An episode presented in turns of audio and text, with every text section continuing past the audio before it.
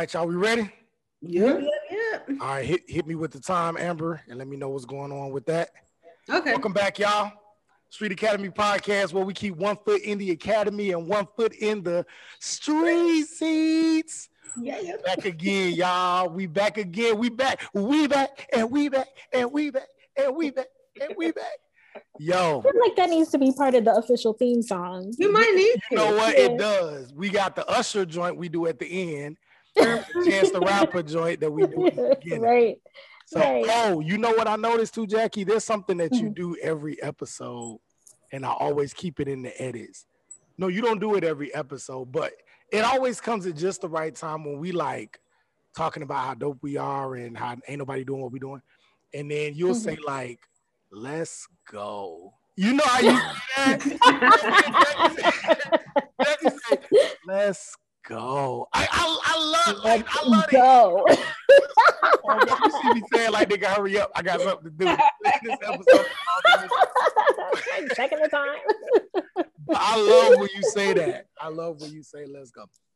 Anyway, um, yeah. So last last week was a uh, or was it last week, two weeks ago? Whenever we shoot it, uh, Mhm. whenever we shot it, um, we had a great, great, great uh, episode about black mothers mothering. Mm. uh, pregnancy stories. I hope y'all checked it out. If you have not yet, it is up on our YouTube page. Um, so definitely go to Street Academy Podcast on YouTube and go check it out. Um, it was powerful, it was inspiring. And so we had to do a follow up. Had to do a follow up. We had to bring some professionals in to talk more about the topic. It was hot. Facebook Live was going crazy. It was insane. Mark Zuckerberg, he he called me and he was like, John, it's too much, bro. Too much. John, it's too much. You're doing too I'm much. about to kill the episode. He was too like, much. he was like, I, I look, my people down in where they at Palo Alto or wherever they at, Mhm. like it's too much, bro. We ain't got the staff big enough to handle the episode. I was like, all right, bro. All right, Mark, I'll do it just for you this one time, my nigga. The next time, though, get your get your stuff together, cause we we taking off. We taking over one city at a time. We taking I don't even know what song I don't know that one. I don't, You don't know that one, I'm DJ not familiar. DJ Mm-mm. Khaled. We taking over. Uh, yeah, yeah. Okay, okay. Yeah. that was that's a major Khaled throwback. Yeah, that's, a crazy. Khaled throwback right there, 2010 or something. That's But anyway, 2010. we back, y'all. we back, a y'all. whole So, minute. um, Amber, you want to take us in? Take us in to the, Sure. Well, I wanted us to do the transition from like we were talking last week to now we have these two lovely. Ah, sorry, y'all. I'm very excited and I just keep screaming. When I get excited, I scream, I make noises. It's what happened. I'm, get- I'm getting more and more comfortable with the sounds that come out of my body. I know that sounds crazy, but you know what?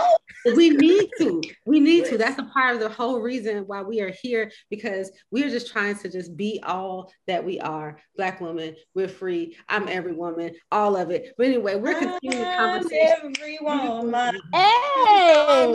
Hey. Me. I- We- I don't know that You don't know the words? Whoa. Whoa. Whoa. We got a whole musical this episode. Okay. It's a That's what I'm musical. a whole musical. um so we are the conversation was so mind-blowing last time we thought we were like we have to continue this conversation and we know a few folks who have some perspectives to add and so in a moment you will hear from these two lovely ladies um, about just about birthing motherhood so many connections it's just going to be amazing we're going to go into our segment called off the georgia dome which when we are going to just say for just a minute off the georgia dome off of our dome what are our quick thoughts about the topic? So I'm just going to start with the one man in the building. Quick thoughts about the topic before we get into the conversation, and then we'll go to Jackie, then I'll go, and then we'll go to our guest, and then we're just going to dive right into the conversation, full throttle. Let's go, John. Hmm.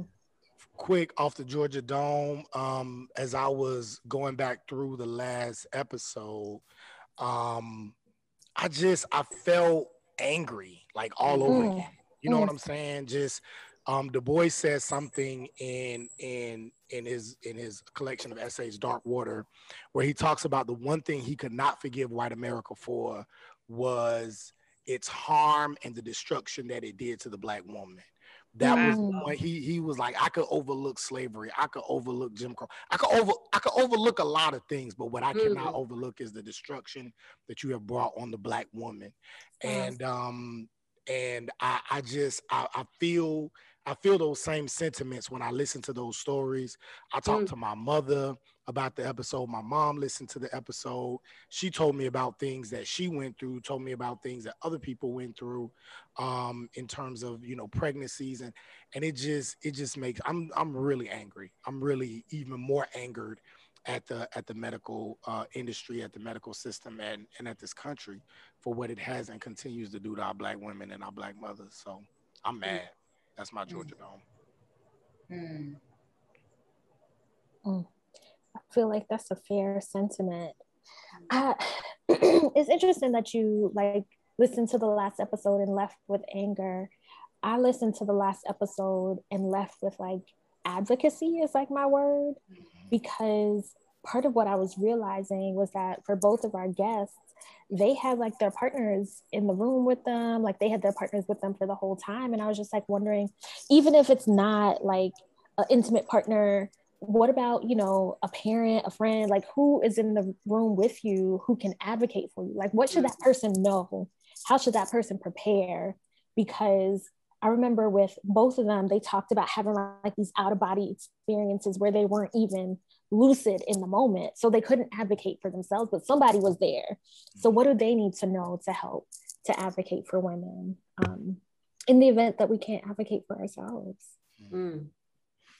And with that, that's a beautiful connection to mine because Yes. for me, my last like my takeout box from last time was actually the the power of community and mm-hmm. just having a village around you and that is what i'm still just so struck by is that like we're having this follow-up conversation to people who know and people who know even more you know in the sense of like from the research side or from the professional side of things. And it's just like this is like the widening of the community. And it's just like you we i feel emboldened. I feel like more powerful because in one way i felt like some of from that conversation in some ways i felt kind of helpless. And yet then it's just like but we know people who can help us now. So it's just like going from like what could feel like powerlessness or what could feel like helplessness. It's just like yo we got the knowledge right here. We got the wisdom. They're going to give us instructions. They're going to tell us some more things to think about.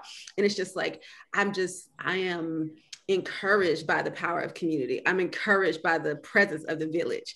And that so that's where I'm coming from right now. I feel just like as we just keep connecting with each other, we will have all the resources that we need. We'll have the wisdom that we need. So it doesn't have to keep duplicating itself. Like the cycle, we can stop the cycle. And I think that's so important as Black people. Like we don't have to keep living within the cycle. Um, and so information and conversations can help us break cycles. And that's what I'm that's what I'm encouraged by. So Yes. That's what Georgia Yes. Ashe. let's go to you, Shamika, and then we'll go to Ayana. Yes. Um, hmm. I feel my grandmother. Um, she uh, she comes to me often whenever I'm uh, doing birthing work, uh, studying birth. Uh, the grandmothers speak to me, so I like to speak my grandmother's name, Pastor um, Annie Stanley Thomas. We know that as her uh, slave name. Um, so I invite her into this room. I also invite Mary Turner, who's the first woman who was lynched while eight months pregnant. Wow. The first, first reported woman lynched while eight months pregnant. They cut her womb wide open as she hung from the tree and left the baby or the fetus dangling from the umbilical cord. And everyone watched the strange fruit hang twice, her and the fetus. So I like to um, speak their names.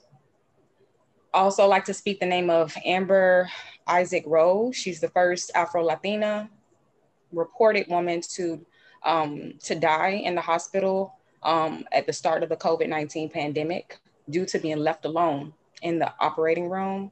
She wasn't allowed to invite her mother or her child's father, and she died alone, cold, lonely on the hospital table.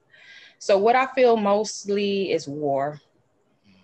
I feel war, W A R, war is wartime. And I think as we pull up to web links, as we pull up to universities, to the streets, to the hospitals, to home birth sites, we have to take back the throne. And we do this um, one step at a time because peace of mind comes piece by piece. But we also know there is no peace without war. And so um, this is a charge to the womb uh, to come forth and to proclaim the throne. That's what I feel. That's so powerful. Um, to to kind of um, link all of this, there's a lot that's swirling in my head. So cut me if you have to. You all know that I can talk for a long period of time. Um, but um, it's funny you say war. I'm always like flip a table. Like if you have to, like that's sometimes that's what we need to do. Um, the, the first thought that came into my head as Dr. Shamika is speaking is um, we continue to go to these places that weren't designed for us. Mm. And in addition, the black the black woman has literally paved the way for these spaces to be in existence now. We are the reason there's black medicine or, or medicine in general. We are the reason that there is the modernization of medicine here in this state. And we have not been thanked for it, not that we're seeking appreciation, um, we were not asked to be a part of it. We were told we must do it. Um, our bodies were property to others. And so, in the sacrifice of all that, um, make no mistake, the history, the tradition is still running within us. However, it's gotten all confused with um, what white supremacy has done, what uh, slavery has done.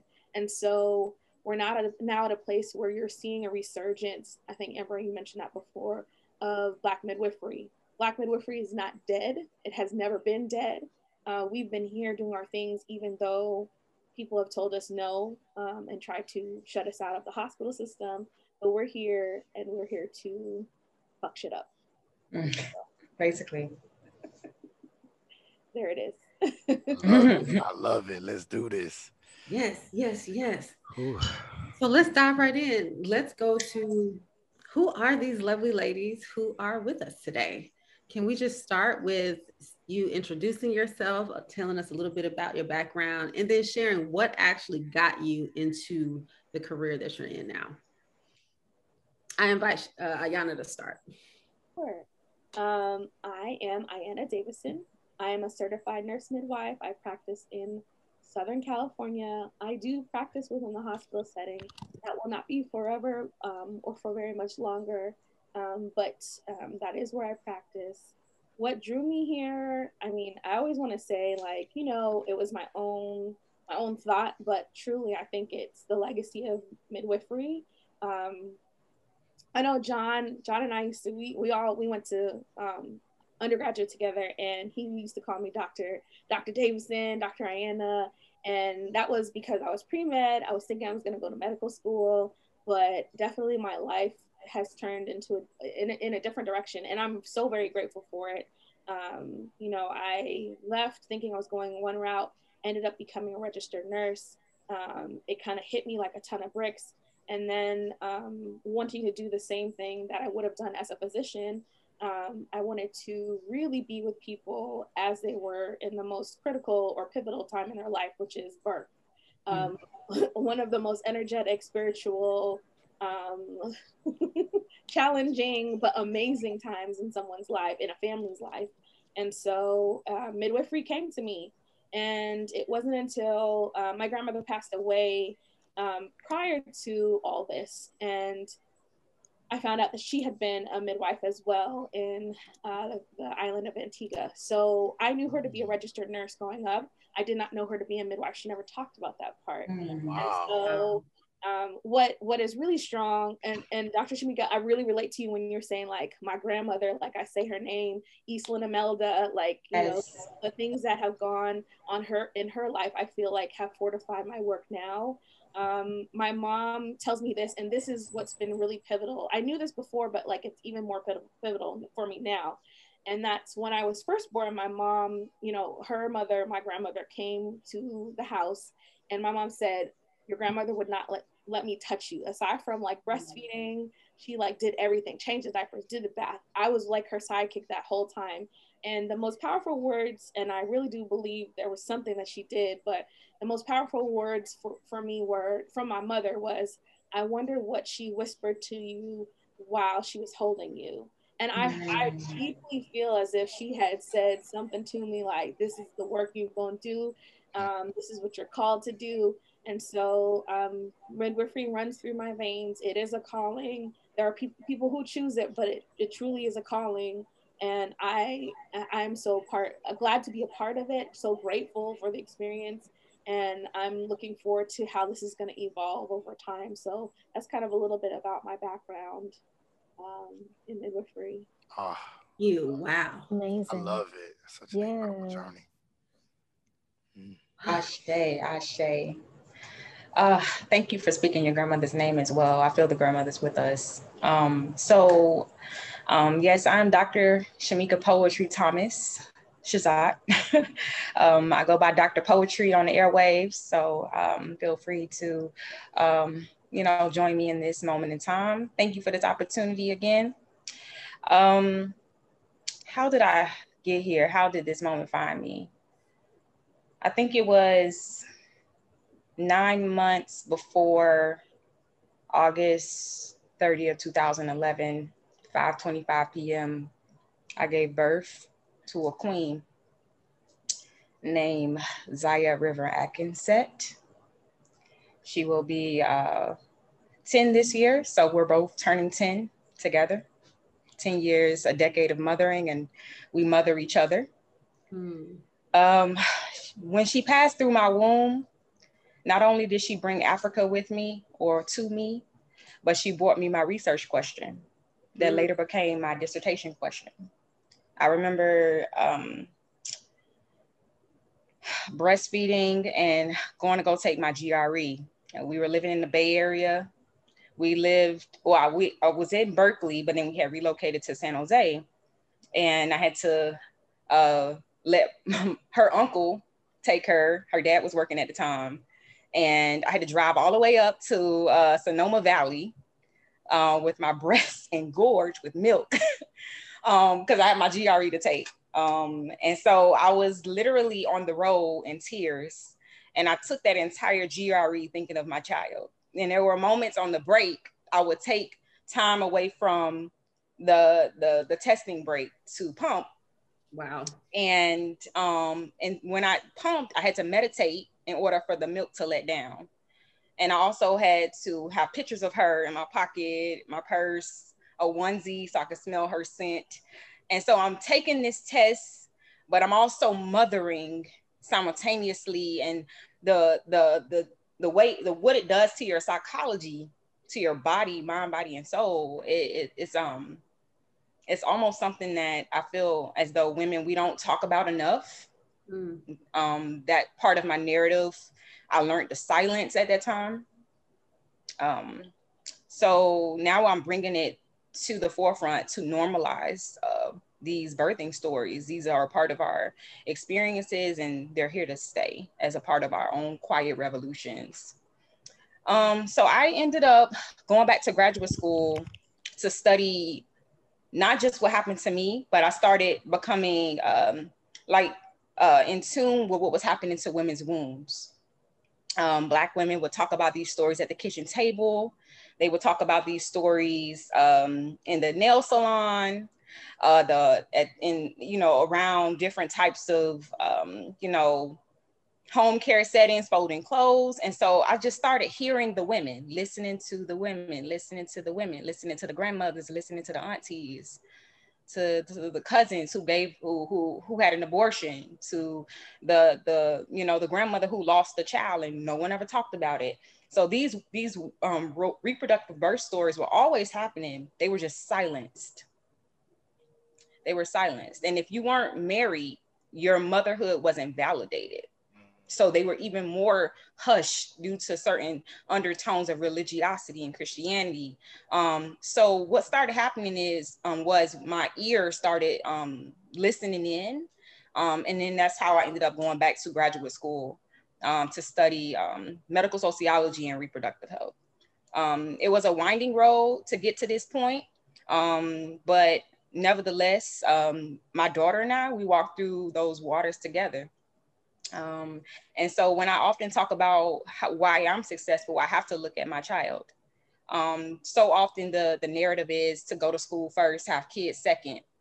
But I wouldn't be here if I didn't have my child first. She bought me my dissertation. She was the first person to be ready to go when I was defending. Like I, I remember the day of my defense, and she literally was already dressed you know um, she's like mommy today is the day. You know this is a big day. And so i have to give credit to my child. Um, as a postdoctoral fellow my focus now is on advanced reproductive health technologies and what they're doing to black women's bodies. So we're being exposed to non-invasive prenatal testing ivf in vitro fertilization all of these new technologies. But as these technologies increase birthing is getting worse Mm. And how we have this polarized split between the two, no one knows. Um, yet we know, but we're not fully knowing, or we're not prioritizing what we know, if that makes sense, with funding and dollars and and um and a dam, a dam. That's what I think. So um, my research focuses on understanding Black women's perceptions of the reproductive healthcare system in the United States. I do interrogate the perceptions of Black women who identify as Afro-Latina as well. Um, coming from Miami, um, women who could check both boxes of Black or Cuban or Black and Haitian or Black in, you know, you know, from Puerto Rico, but they often are presenting as Black women are treated like Black women in everyday circumstances um, and miscategorized uh, with white Latinas. So that presents another part of a problem in uh, Black health, you know, because Blackness is per- it permeates throughout the entire di- diaspora, and we forget about how South America has more Black uh, bodies um, than North America. So I do bring in some uh, additional narratives from the entire Atlantic slave trade and not just um, North America. So um, this is how I got to this point. And um, my goal is to become a professor in a medical, um, a medical school where you we have unfortunately a lot of um, pra- um, practicing OBGYNs or residents who've never seen a natural birth. Uh, they've never seen a natural birth, and they often attribute uh, reproductive health disparities to genetics and not to structural racism or mm. implicit bias or systemic racism or residential segregation or environmental racism. So they often think that it's women's behaviors, uh, you're not eating right, um, or you're not exercising enough, or you didn't follow the doctor's orders, um, XYZ, that's contributing to these worse outcomes. But when I talk to patients, um, one of my patients, she mentioned, my ancestors told me not to go to the hospital. Hmm. They told me. So you're talking about women who are getting advice on their pregnancies and birth from a different realm, the spiritual realm that's excluded from the Cartesian model of, of care, which only includes the body. So physicians are taught to only look at the body and not to look at the holistic mind, body, soul. So um, in my practice, I de- in practice in the way I practice science, um, I infuse it with spirituality as well because that is a part of wellness at the core. So that is how I'm here. Um, and uh, uh, yeah, that's all I have to say at this moment. Wow, there's so much that y'all said that I kind of want to pick up on because I think it's a great segue from last week. Because y'all are talking about maternal health and Black women from like a structural perspective. But last week we had mothers talking about the medical process from their own experience. And so I was hoping that y'all could just like elaborate a little bit more on almost almost like a follow-up to last week, but like from the medical and structural side, just kind of give us a lay of the land as far as Black maternal health, pregnancy, delivery, from like the structural side, because I'm sure y'all have seen the full gamut. Um, to to kind of continue the conversation here, um, I think what was impactful in listening to the stories that are told, which is highly important, like um, just like Dr. Dr. Poetry said, um, what I was hearing is what is a common theme, which is we rely on medicine to dictate to us what is going to be done to our bodies without the consideration of who we are as people, where we came from, how we're raised, who just like who we are in general. And um, that's a that's a long-standing history. Um, that's that's come about. Um, if we're talking about midwifery, you know, Black midwives were at the center of healing for the communities, especially within the South and in early America, because you know these are people who carried over tradition, their herb, herbal remedies, but we weren't allowed to. Number one, there weren't hospitals to begin with, right? It, it, it, within the, the beginning of America, there's not a hospital, there's no institution for that. But if even if there were access to it, we wouldn't be able to go.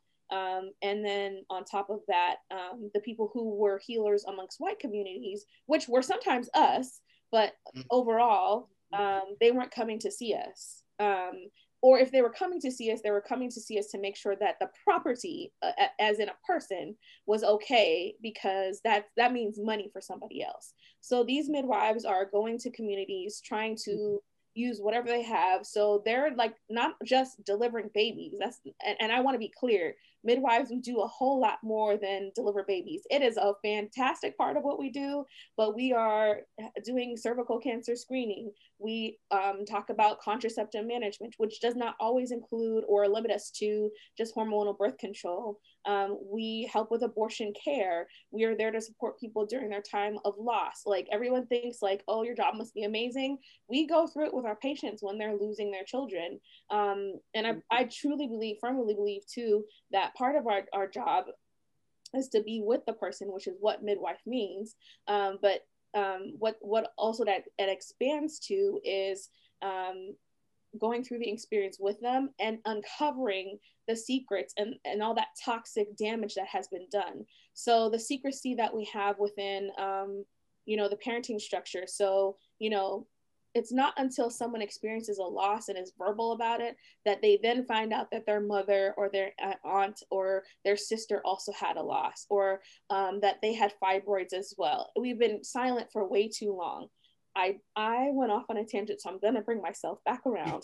but but um, going back to the structural part of it, um, as um, America is kind of being built up, as we as Black people are building up America, let's just mm-hmm. be real, what's happening is you see the development of the hospital system, and the Black midwives were sustaining communities. They were also um, sustaining people who had to be wet nurses and breastfeed white families. So they're feeding their own child and also feeding a white family's child. They are going to places where people it, people are experiencing loss and giving them the herbs and medications so that that that tissue and all that the remnants pass through them.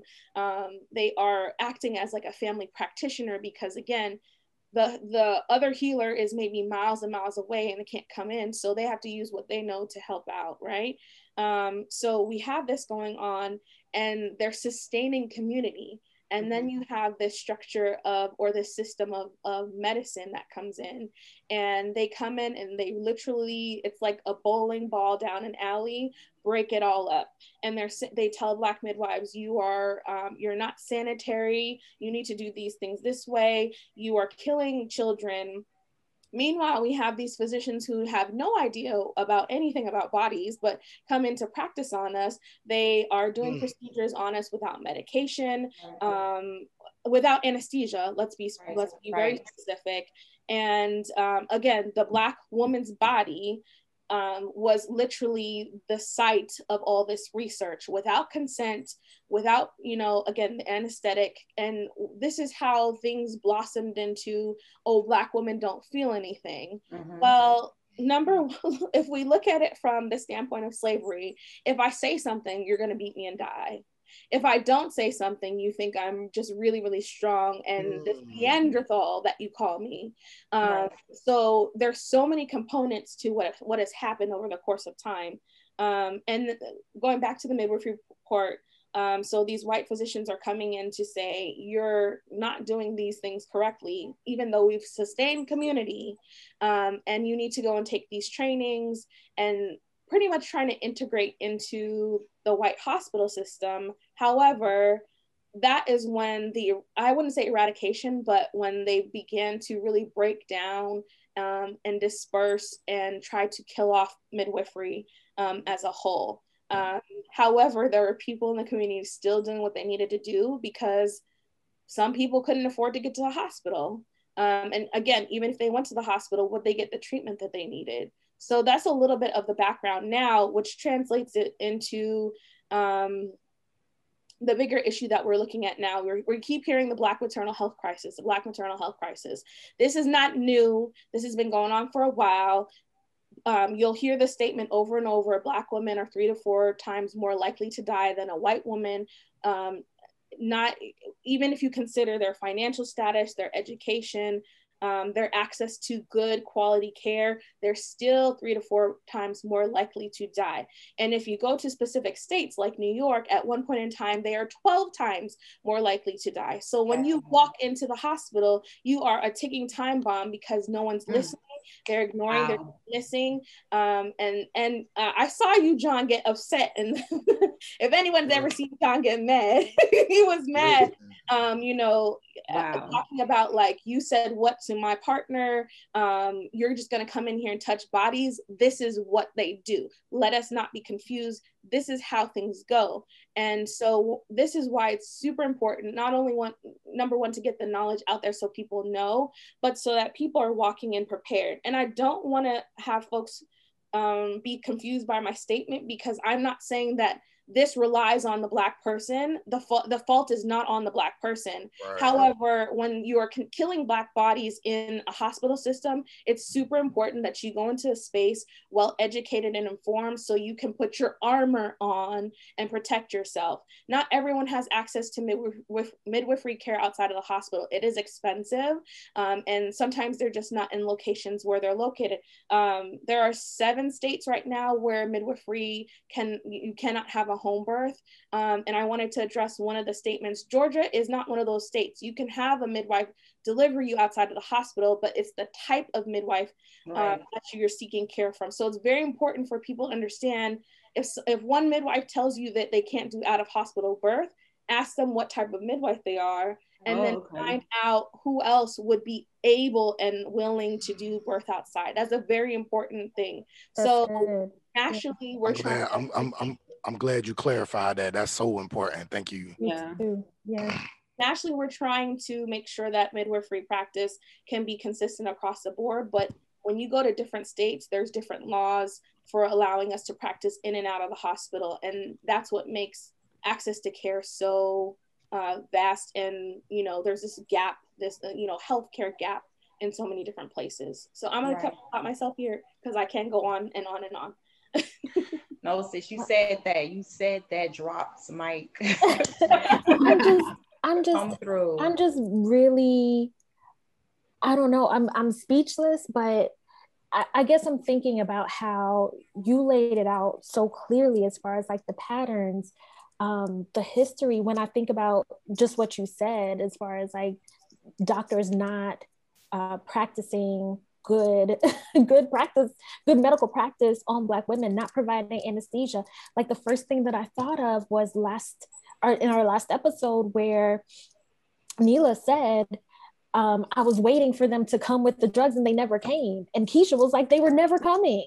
You know, Yeah. it's just so wild to me how these like individual stories get wrapped up in a whole pattern. It's just, Right. it's wild. Mind blowing. So, uh, oh, I'm sorry. Go ahead. Oh no, go ahead. I'm sorry. Oh, yeah. I, was- I was just gonna ask this question because so it's well, I'll say that question for another time. But going off of what Jackie just said, like, and and maybe you could speak to this, Shamika, um, is uh one of the things Neela talked about was how they just came in while she was sleeping. She didn't know they was gonna do it, and they just broke her water, and she was and she was screaming because she was in so much pain. And they were like, "Oh, she's just being dramatic. All we did was break her water." And it's like they're not giving drugs; they're breaking water without permission. What do women who are listening, people who are listening, and people who will listen to this podcast, what do you do when that happens? Because they they they come in with the bullshit, and before I break a neck, before I break a neck, let me know if I could do this the legal way. Figure out how not how how to get this not to happen, or if it does happen, how then can we, you know, hit them in the pockets, hit them, you know, with a lawsuit, whatever it is we got to do to stop it from happening to other people. Because not just I don't want to just complain or put it on podcast. What do we need to do? Because Right. that is insane. Right. But but And but as soon as so I slap somebody, I get hit with a lawsuit. I get hit with assault charges. Mhm. And now my kid got to grow up with a father in 10 years. You, know what I'm saying? I, I got a father from behind the behind bars. So what what what what what can y'all tell us when things like this or to keep things like that from happening? Because that just that just pissed me It off. was, and I just wanted to add that there were so many examples. Like they were talking about the the vaginal exams that they didn't even know were coming. Like right. there were so many examples where they were like, "Oh, and the doctor did this and didn't warn me and didn't tell me," and I'm like, "What? Who does that?" right. I'm saying there's so many examples, but um, you you talk to two people, and I'm not going to discount that that's valuable information. And in total, four different birth stories because um, one guest had three, and then Keisha I know had has one, and she also has her stepchild as well. But can you imagine the stories that have not been recorded, Right. that have not been documented, um, that have not been told or shared, or don't even know that what happened to them was was not supposed to It was criminal. Wow. It was criminal. It, But I- definitely I is. also I know Dr. Poetry had I feel like she had something to say. So let's Yeah. let's go there and then uh, we can answer John's question. no and absolutely and i'm listening and, and just being present um, with everyone's narrative and information there's a term um, called obstetric violence obstetric violence um, it was first uh, coined in latin america um, but it's being studied here um, as well in north america actually it needs to be a term that is um, consistent across the americas and um, that diaspora. But obstetric violence um, focuses on how what happens um, in obstetric care is violent to the body, and it doesn't take into account the woman's body um, or the the person's body as um, a body of agency, a body of autonomy, uh, a body that um, can speak their own decisions and know what's best for them. So it can even be very subtle as giving someone pain medication when they didn't ask for it, or not giving someone pain medication when they did ask for it. Mm. Obstetric violence, um, when someone comes in and just breaks a water or give um uh, the, the person pitocin or something, or uh, an episiotomy when they did request search certain um requests in their treatment, not informing the uh, birthing person of when their birthing plan might change or wait until the last minute to let them know. I also had a patient, um, Afro Latina, she mentioned to me, she did her research. She found um, um, a OBGYN who was culturally competent, who had, who, you know, was Mm. passed all their training and implicit bias and all of that. Um, did all checked all of the boxes. Um, but what happens is even that female OBGYN who was of color and could relate to her patient population, that female um, OBGYN was still susceptible to the institutional racism of that hospital. So what happened is even if that OBGYN um, says, I requested, my, my patient requested not to have a C-section, the senior white male doctor, which patterns show um, there are more of them um, in these facilities, especially um, working on women who have high risk pregnancies, can override that um, the the junior OBGYN's decision.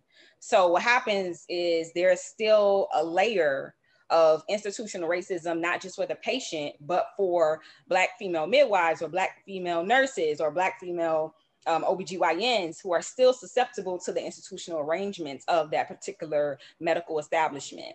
So this is pervasive and hegemonic and operating at almost every single level of the medical establishment, micro, meso, and macro level, top down and top up, all the way infused throughout. And this is not a broken system. As David, Dr. David Williams, Harvard professor, this is not a broken system. This is a well-designed system.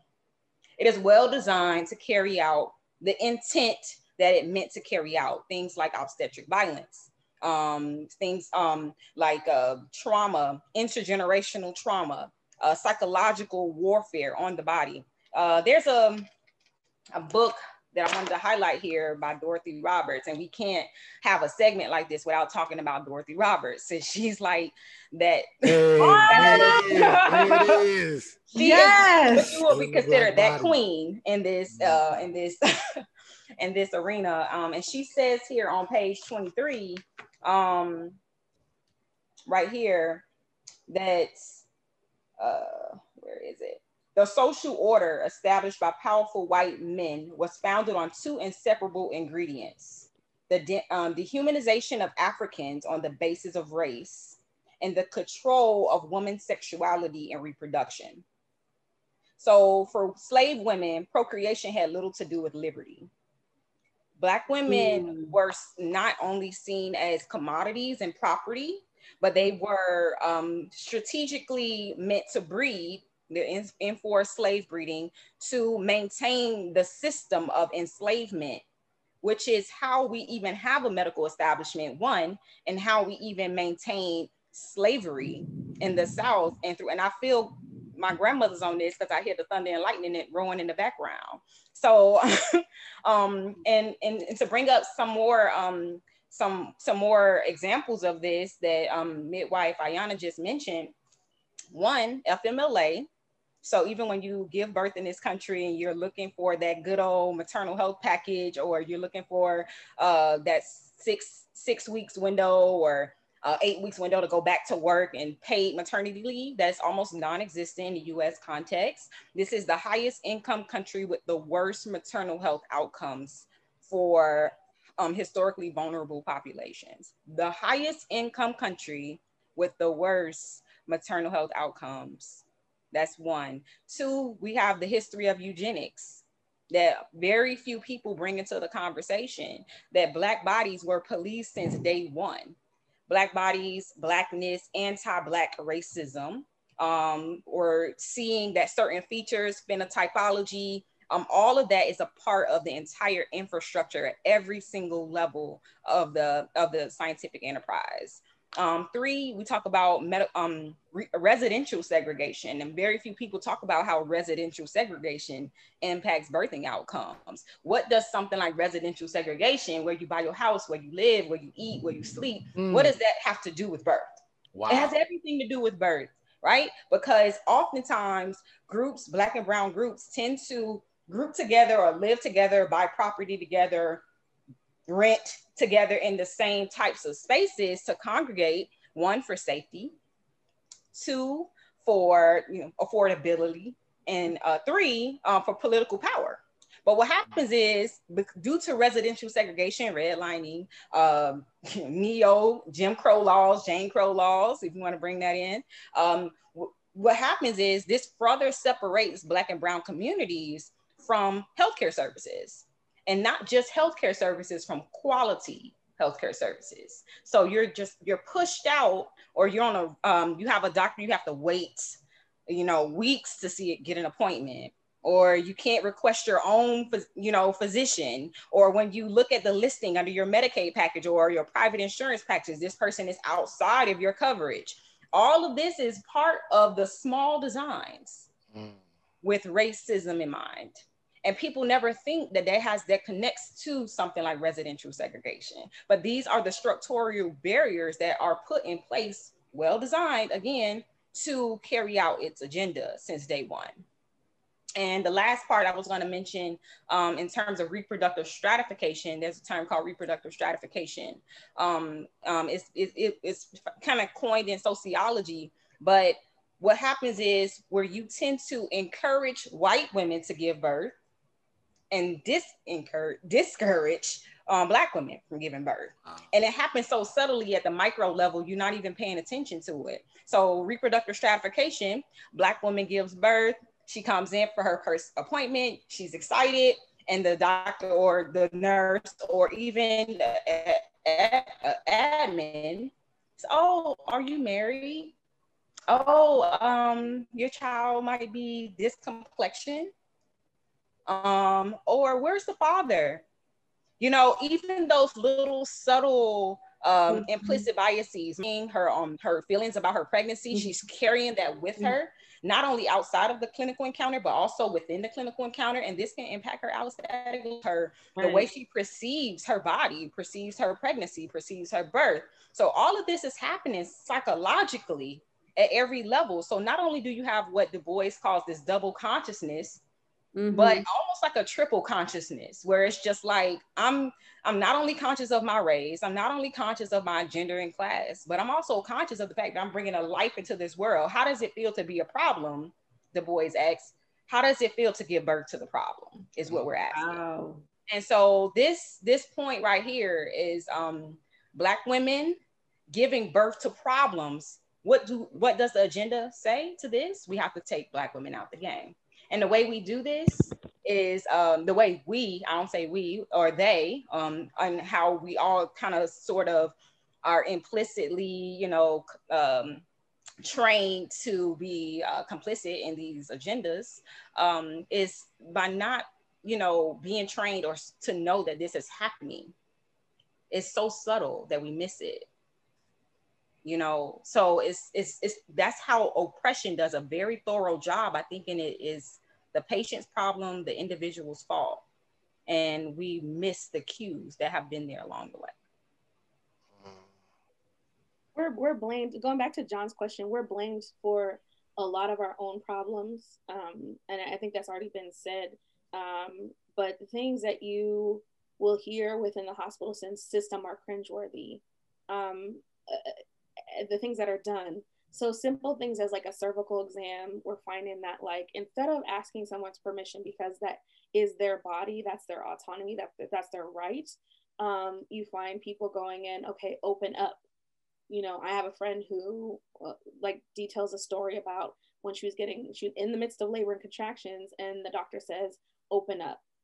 You don't talk to me like that this is my body my experience. Um, and also i also have to be very transparent especially when people are coming into the hospital system and wanting to to have what we what we ter- term as a natural labor but physiological labor which is like they don't want to come in they want to come in they don't want any medications they just want to let things happen on their own um, in a system that's not designed for them to do that.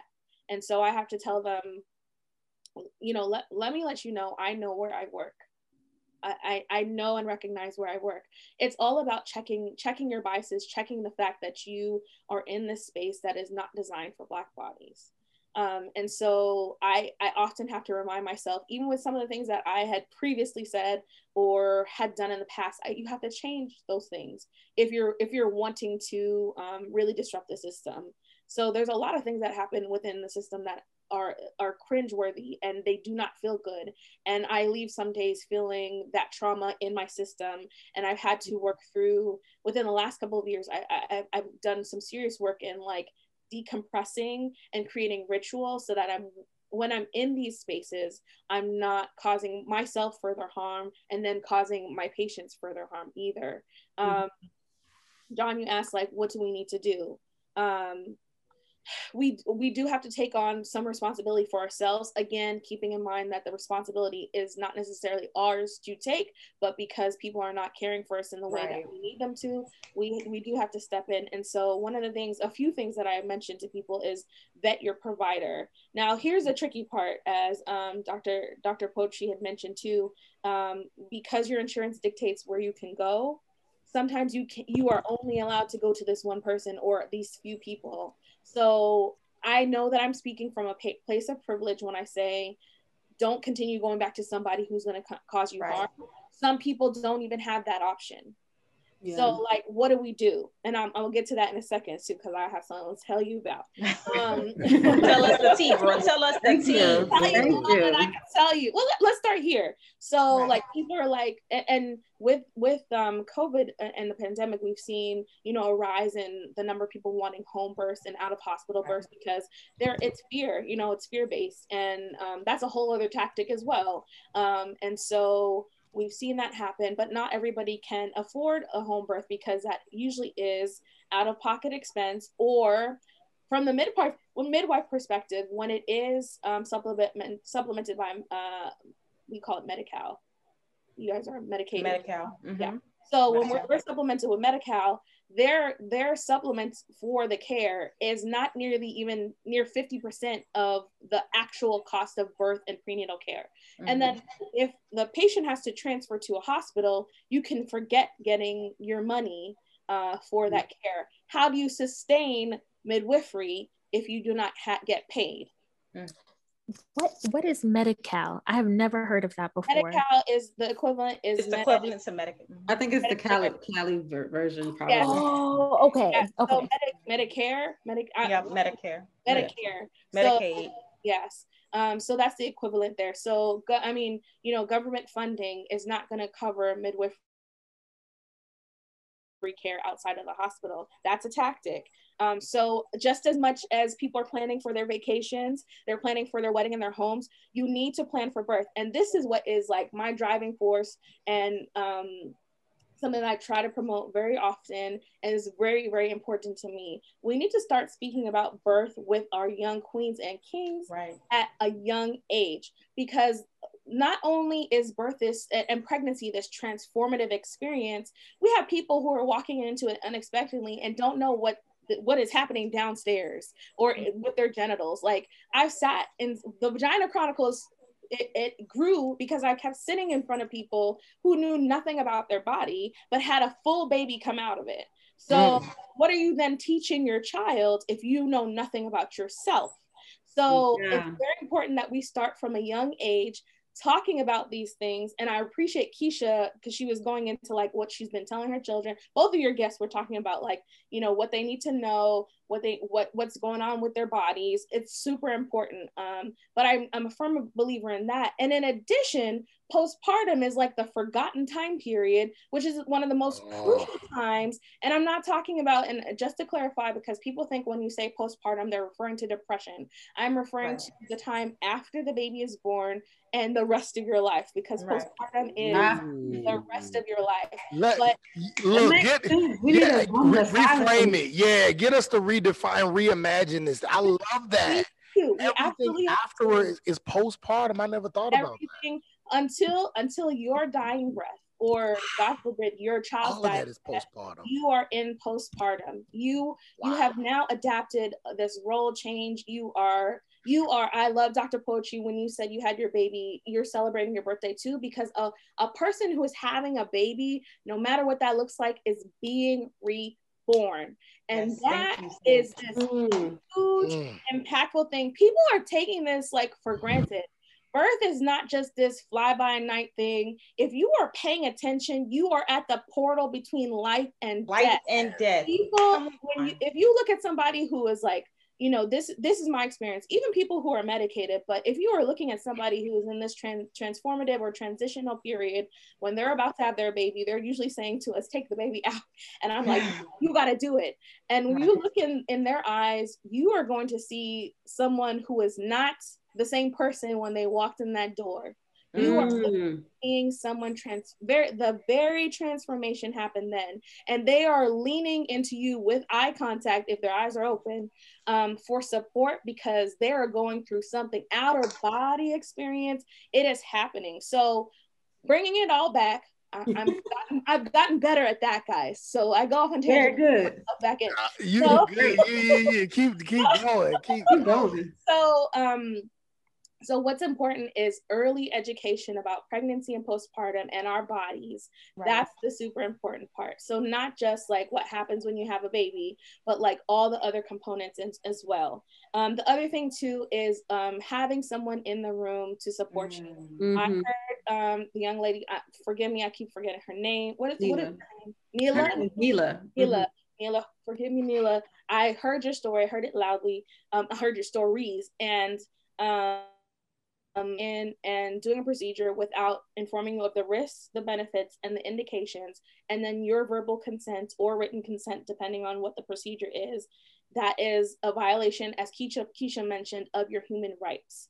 So um, the reason why I bring up doulas, doula, it has already been studied and proven that doulas and midwifery care can reduce the rates of C-sec, unnecessary C-section. Right. Um, they also are there to be an advocate for people when perhaps they can't advocate for themselves, or maybe their advocacy has has has stopped for whatever reason. So it's it's so funny, you know, like John, you were like, "What do I do?"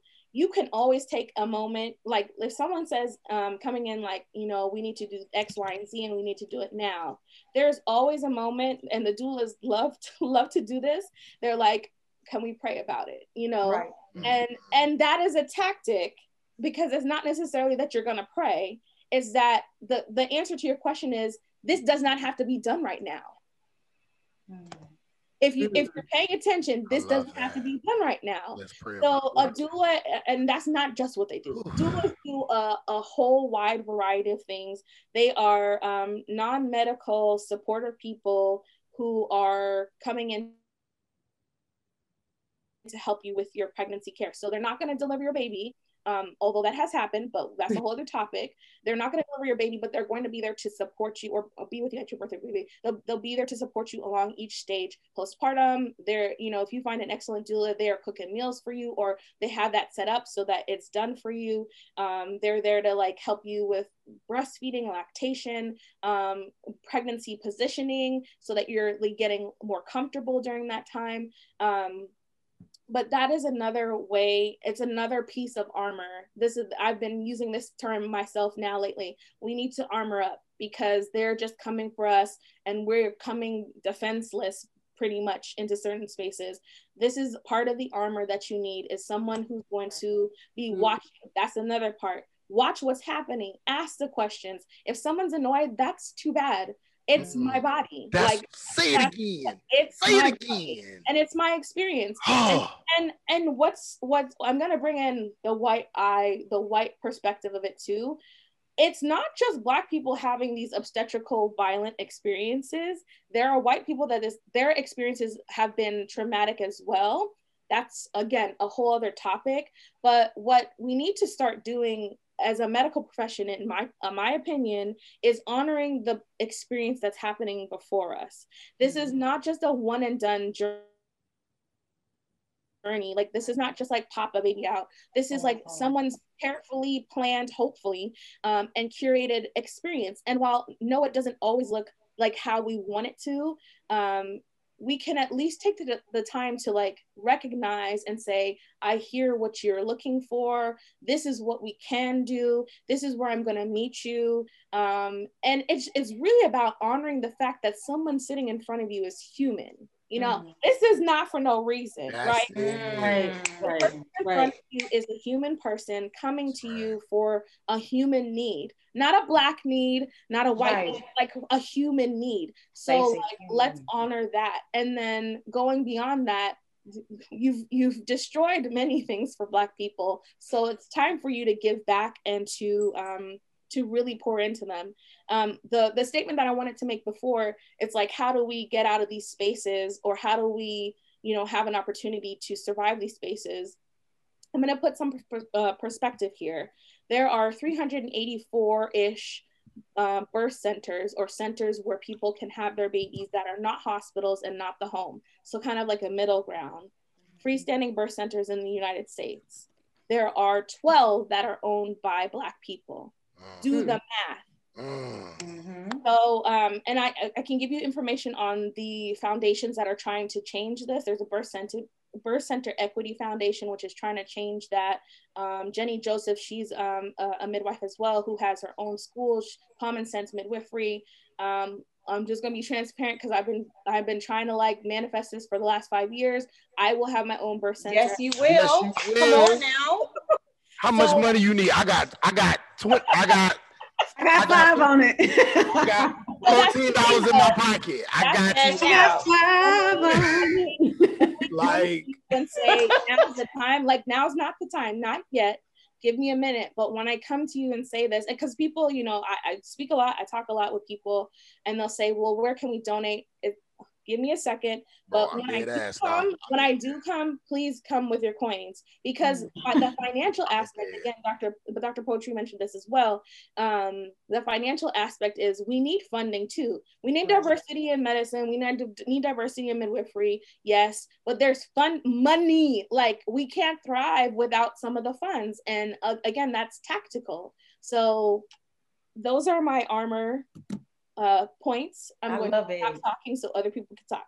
No, you good. Just Let's go to Dr. Poetry. I feel like I'm so glad that you use that metaphor of armor again, saying Mhm. armor up, because that's exactly what Dr. Poetry was talking about, saying we at war. So let's hear your war tactics. What's in the artillery? What's the ammunition? Let's go. well, one and first and foremost, I know we talked about solutions. Um, Nina Simone, she she has a a quote. She's like, "I'm not the doctor to cure cure this. I'm the doctor to expose this." And we cannot cure anything until it's exposed. So I am the doctor to expose this. I'm not here to bring solutions. I don't give advice. John already know. Um, people hit me up. What should I do? I'm like, Mm-mm. um, what we need to do, um, or what what has helped for me is to learn how to listen. Learn how to listen to our bodies. Mm. Learn how to reclaim our bodies as sites of power. Um, learn how to listen um, to summon in uh, um, help and power from the, the grandmothers, the, the foremothers, the aunts, the uncles, whomever, um, long before us, the ancestral realm. So for me, I think uh, um, it's more holistic. Mind, body, and spirit needs to be channeled and brought back together. As people, we have always respected those three tiers. We have always respected the land, the spirit, the ancestral realm. Like we've always brought that to our care work. Um, it is only in this country where it's been dichotomized and kind of split in half. And so now I think if there is a solution, is to get back to that. It's to get back to that listening, that voice you hear within, like, this ain't right. Something is not going on here. I need to get a second opinion. And in a, in a uh, midwife, Ayana just mentioned here, I don't want to privilege, um, you know, some women who don't have that option due to their insurance status. Um, but um, actually, actually, for example, I have a, a patient. She couldn't get a second opinion because it was too um, expensive. So she had to go with the the first opinion of her physician. And oftentimes, when women don't um, follow the stipulations of their physicians, so to speak, they are sanctioned. And these sanctions are detrimental to Black and Brown bodies because these sanctions often mean that a social worker is going to have to follow you home. Someone's going to have to check in on your pregnancy or your birth or your postpartum, um, come to your home to make sure you're a fit parent, a fit mother. So these sanctions are very criminal. Um, they criminalize Black bodies. Um, and so I think if there is a solution, it is for us to um, master the gift of information, to get more information, to not be apologetic about wanting more information. Malcolm X says this perfectly well. This is not uh, me being, uh, he, I'm paraphrasing here. It's not me being in my feelings. It's me having emotional intelligence Mhm. Emotional intelligence by asking more um, questions. Um, midwifery is so interesting. I, I really wish I would have had a midwife. Looking back on it, I was 23 years old.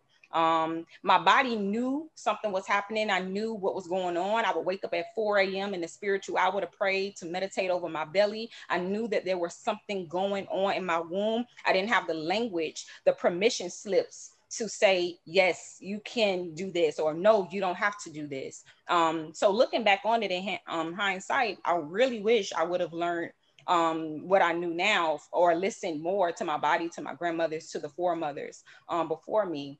Um, at the time, when I was um, giving birth at 23, uh, these physicians were coming in telling me I had to get an epidural, uh, telling me I only had a certain window slot to do so. Um, all of that is a part that rush, that rush to make a clinical decision is detrimental to your body, is detrimental to your mind, body, spirit. and it's detrimental to um, to your postpartum thereafter because now you're reflecting and you're thinking did i do something wrong did i say something wrong am i responsible for my birthing outcome my birthing experience when really it's, it's an integral part of the the the structural powers that be that impact your birthing experience and your birthing process so I definitely think um, getting more information, uh, listening um, to these uh, stories, telling your story. There's power in telling the story in whatever way that the story manifests is so much more um, important. And that these are action steps in the right direction. Some people often say, uh, I'm not all about talk, I'm about listening, or I'm all about, I'm not all about talk, I'm about action. But we forget that telling birth stories is action work too. Yes. Telling birth stories is action work. That is a revolution when you could tell your story and tell it well, when you could be in public and breastfeed and not give a damn, where you could say, I really want a doula or a midwife. I want to know what this means for me. Can I get more information? I think that is the sermon. And so um, I don't want to offer solutions. I want to offer uh, tools of war to sharpen your tools. Iron sharpens iron. Uh, with leaning in more to your story leaning in more to the women before you and listening to the black body. Um, I would like to shout out definitely some uh, midwives that I know in, in South Miami, uh, Southern Birth Justice, uh, midwife Jamara, uh, that uh, also the Gathering Place. These are all black women owned. Um, they actually just had their first, their very first um, Black Maternal Health Week in Miami-Dade County. So shout out to 305 holding it down, the Grassroots Collective. Please do not underestimate the power of the grassroots level. So these women have supported um, my process to um, send me patients with birthing stories so that I can uh, collect stories for my dissertation. So I try my best to give back, give shout outs as much as possible. Um, also spiritual midwifery uh, Sheila, she's a midwife. She focuses on the spirit. Um, so it's just bringing in those aspects of spiritual care uh, into the, the birthing process. Um, it's, it's so, so much, so very important. Um, my last point in regards to postpartum, I really love that, sis, you said it is all the way up until you die. I see that, I honor that. I want to give name to Erica Garner who is the daughter of Eric Garner, and she was, uh, I'll say killed, but they say she died um, um, after, uh, I believe it was uh, a few months or so after she gave birth. But she experienced so much stress and chronic stress and um, trauma to her body um, after her father, uh, Eric Garner, was killed from the I Can't Breathe uh, traumatic assassination, because that's what it was. Um, she lost her life. Mm. And that is an act of postpartum death. I think people don't attribute her uh, her death to uh, postpartum. They just say she uh, she died, you know. But I think that has a lot to do with um, what's happening in the in the streets, what's happening in in uh, police brutality, on the killings of unarmed black persons around the world impacts how we conceive, it impacts how we um, process prenatal care, how we process pregnancy, and all of that um, is funneled through the through the womb um, on our bodies. So I definitely want to shout out those names of women who are losing their lives, but it's unreported as postpartum.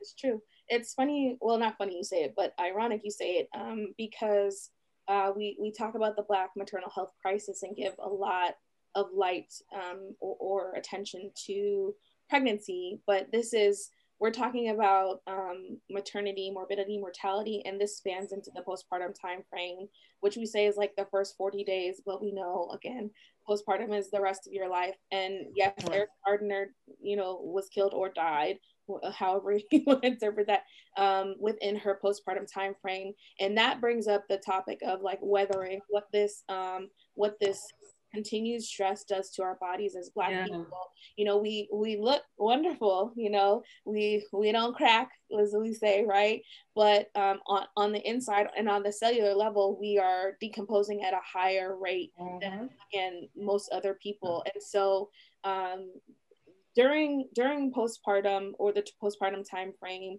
you are at a highly um, susceptible rate to like heart um, heart conditions or like uh, throwing like a blood clot because your your blood volume has shifted and you're no longer supplying the uterus and the baby. So like you had you took on this new blood volume to to supply your baby, offer it nutrients, oxygen, all of these things, and that placenta in the uterus. But then you know once the baby is out, placenta is removed, your body has to adjust. It's like this shift that has to happen. So that's why we see things happen with mood um, and different mood disorders. Yes, uh, and baby blues, which you know that could be like the normal up and ups and downs.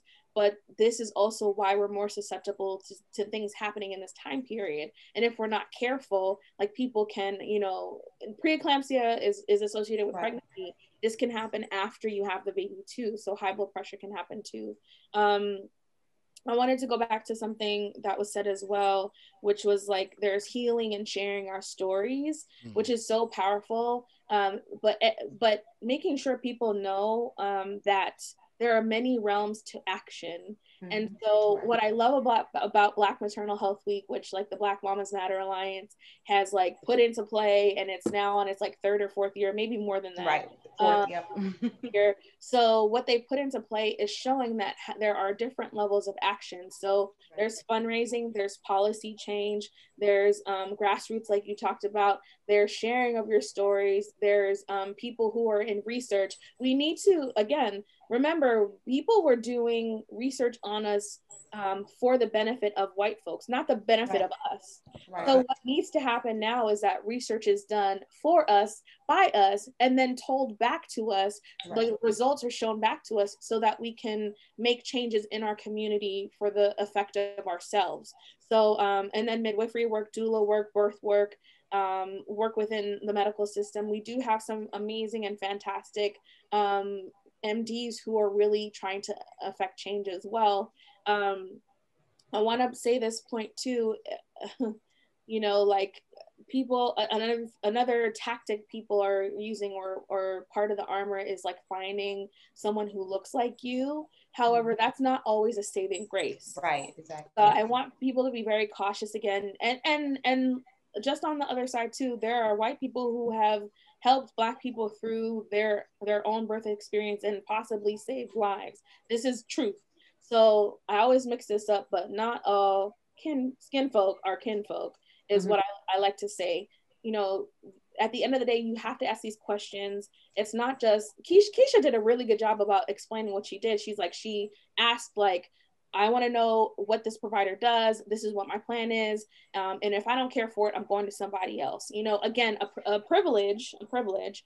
But um, if you're able to do so, you know, making your movement or your way around, you get to consult. A conversation is not a commitment. I'm learning that at age 30 something. Mm. Is not a commitment. It's just a mm. conversation. That's what a consult is. Consult with somebody to determine if you actually like them Stop pulling down your drawers for people you don't like. This is that's, that's right. that's that, and that go into a whole nother conversation. there's some there's, there's some intersectionality in there out there. oh Lord, Sean, you a trip. But again, like if we're if we're praying our young black girls who time and time again because I'll never forget. I used to be in front of the mirror, in front of the mirror, y'all. Now I barely look, right? So I used to be in front of the mirror all the time, comb out my hair, and what did my mom say? Get out that mirror. You know, time mm-hmm. and time mm-hmm. again, we have we have these young black girls who are told that they're too fast. Get out the mirror. They're doing too much, and they're silenced. And then when they grow up, we're expecting them to like hold space for a baby and a child and sex and right and we have not been given the tools to do so and right. we, again no we're not placing blame per se because your parents are human too and they did the best that they could with what they have but like we now have to relearn and unlearn some things that have been so caustic to our femininity right. or our, our feminism um, and how we want to view ourselves like you know if you've been told you're too fast some you could go either direction. Some people will lean into that and some people will shy away and then they just don't know anything about their bodies. It's so important and critical that we're talking about these things now so that you aren't dropping your jaws for just anybody all the time. Like if we understood the power that was between our legs like the, the revolution is coming through the black woman not nobody else okay? Right. so That's, She that's that's all. You know, that's all. Mary had a little lamb. right, right, right. There is a there's an aspect I wanted to mention. You talked about uh, you know victim victimization. There's a term called polyvictimization, and it's often used in domestic violence or women who have experienced abuse. Um, rarely applied to pregnancy, but um, I really believe that there's a strong link. Um, polyvictimization, where you looked at the the intergenerational components of being victimized over time and what this does to the psychology, the psyche of, of women over time. So just looking at if your mother experienced trauma, and so many of us knew know that the women, the generation before us experienced so much trauma from their mothers um, and their mothers' mothers from these slave enslaved plantations, these lands who um, they internalized the memory or the the harm, the violence, the death, the assassinations on their bodies, the rape, the sexual abuse, the assault, having their children ripped from their arms, giving birth, um, and and being um, bred, you know breeded. You know, all of this passed through the fiber of the birthing and the memory of the birth canal. So you might be experiencing memories from your own families that you did not create yourself. You remember something happening to your mother or something happening to your foremothers, and you carry that memory. Us as melanated people, we are the first complexion, which also means we hold the most memory. Mm. We hold the most genetic DNA memory in our fiber in our cells. So when you have those dreams, those inclinations, those manifestations of memory, all of that's passed down intergenerationally um, victimization intergenerationally abuse intergenerationally. So when we proclaim our rights um, to uh, tell our stories this is an act of power. I know i know that these are multiple levels of action but telling the story i think telling that narrative is the very first power especially for people who are oral culture. It is the way we hold memory hold space and share power sharpen our tools to fight these wars it's not going to be um, in silence. Our, our silence will not save us, as Audre Lorde uh, so plainly states it. And so I just wanted to talk about um, that aspect. Also, um, the second thing I wanted to mention is that Indigenous women, women of the diaspora, we came up with these frameworks. These frameworks are ours. Those strategies, these wellness strategies, these action steps that were taken, we created them. They passed down intergenerationally from to for, for us these um these are seeds that were planted in us to continue to proclaim and exclaim. What's happening is white women are now having access to these strategies at higher rates than we do. So even like midwifery um where you had granny midwives in the south um, black women had to rely on their lay knowledge frameworks because they were excluded from medical institutions. So they relied on midwives to save lives, to give birth on, you know, and, and on the land and in plantations. But what happens is now you see a, a flip where you see white women having more access to doulas, more access to midwifery. They know these strategies better than black women know. So it's really interesting how now black, you know, there's a resurgence, but you have to look at the time point in history when certain groups have certain access to, um, uh, you know, wellness strategies for what and how, and how does this play a part of the agenda that is well designed to uh, continue pervasive and perpetuate oppression? All of that is a part of the, the, the plan. Um, and in regards to that, I wanted to mention uh, something about um, women who are young giving birth. I want to shine light on teenage moms and young moms because so often, especially in brown and black communities, we often police women when they're not married for being fast, for having a womanly knowing about their bodies, even at 16, 13, uh, 10, whatever, uh, for exploring themselves, for uh, so called um, being grown. Uh, I believe Bell Hooks talks about this in Womanish. um, but, you know, I want to shine light on our teen moms that are often left out of the conversation. And even as a young mom myself, I wasn't married when I had my child. I eloped thereafter, and a part of me felt like we, we were coerced to get married. Um, but it's a very personal trauma that came with that for me that many people don't know. And I'm being vulnerable on this podcast. But um, I would say, as a young mom who gave birth, I wasn't given the same light as a married woman who got married first and gave birth. And that that does a different type of trauma to a woman's body when there's religion involved, mm. there's abuse involved from other women, yeah. um, there's a policing that's involved, and then there's damage that you're never um, beautiful or you're never like seen as uh, valuable um, because you had you opened your leg so young. So I want to tell mothers who've experienced that that your your mar- your marital status, your relationship status does not define your motherhood.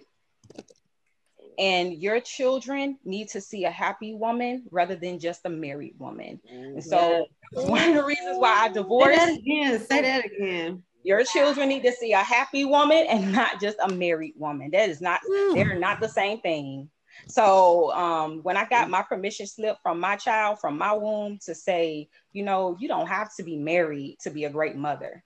There are women before you who've done it, and there's women, there are women after you who've done it. And so this you are you could be dope all by yourself and with your community help. As a matter of fact, I don't say I'm a single mom, I'm a village mom because I uphold villages and villages uphold me and my child, and we all work together in synergy. So I just want to shine light on that. Um, when I was in South Africa, I actually went to South Africa for six months back uh, way before I had my daughter. And this this sentence came to me from one of the village moms, and it kind of um, came back to surface um, as I was raising my daughter. Uh, uh, the sentence says, "The woman with the child has the most wisdom." The woman with the child has the most wisdom, and that will always come to me. And I always wonder, why does she say that? You know, it's an African proverb. Um, you know, African proverbs, people say them, but they hit you right when you need them, you know? And that one hit me along the way of raising my daughter because I always, I didn't feel like I had wisdom at 23. You know, people telling you what to think, what to do, what to dress the baby like. And I, you know, I saw this onesie that said, um, my mom doesn't need your fucking advice. and so I was like, please, just, we don't, we good, you know? so, um, but um, that proverb gave me the strength I needed to be a young mom with wisdom. Mm. A young mom who has, you know, things to say, a young mom who could say no. A young mom could say, no, we I don't feed my child that. We don't eat this, or we don't go over there, or we are free. We could travel. We are gonna go wherever we want, you know. So I learned to set myself free using the wisdom of the, Af- the um, African proverbs that I felt were coming back to me to proclaim that whether I'm 23 whether I was 16, whether I'm 65, whatever age you are, you have a particular set of wisdoms that are assigned to you. And it is your human right and your birthright to proclaim those and to lean in toward them. They're there for you. So I I just I just wanted to shine some light on the young moms um, to to trust their bodies and to know that you you're the queen, you're the boss, you're the goddess and that doesn't mean that you have to be policed by religion, by marriage, or by anybody else's opinion. Period. I just appreciate everything that both of you have just just like poured out onto us just now. I am so blown away. I have so many questions, and I know that we are like so out of time. And I'm just thinking, like, yo, we just have to continue this conversation. It's just so crucial. I think where where we are right now, I'm just thinking as we are about to close. Before we get to our takeout box section, I think practically speaking, what would be next steps for um, anyone who is either pregnant, about to be pregnant, thinking about thinking about having a baby? I, I feel like it became quickly clear that this is so much more than just maternal health. It's like right. it's just whole, it's just health, period. It's, so it's women's health. And so I'm not even mm-hmm. sure what question it is besides from your both of your perspectives, what are like if someone, if a woman or a young girl is listening to this podcast right now, what are the like next three things that mm. you would want her to do after hearing this conversation? And if you can't get three, just what's the next one thing? Actually, let's just say what's the next one thing? What's the just if you if she does nothing else after she listens to this conversation, what is one thing you would suggest for her to do? Hmm. And then we'll go into the takeout boxes. Hmm.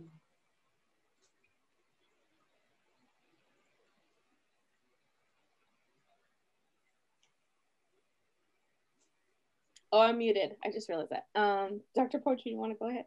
Uh, thank you, sis. Uh, uh, I would say um, my first thing, um, this book gives so much courage. Um, the title, I think, is fitting for what this means. This uh, Queen Sister uh, Sonya Renee Taylor, the author, I speak her name. The book is called The Body is Not an Apology. Your body is not an apology. And so many times we're apologizing for stuff that doesn't belong to us. Mm. We're apologizing for being too big, too small, too big, too this, too that, too can't, you know, too pregnant, can't get pregnant. We're apologizing as though our bodies, you know, um, are doing something wrong. You know, so I just, I, if there's one thing I would say, it, which hasn't even got to the step of prenatal care or Mhm. primary care, is to know that you do not have to apologize for what your body does Mm. or for what your body does not do. That's that's that's step one. That's about radical self-love. Mm. Wow.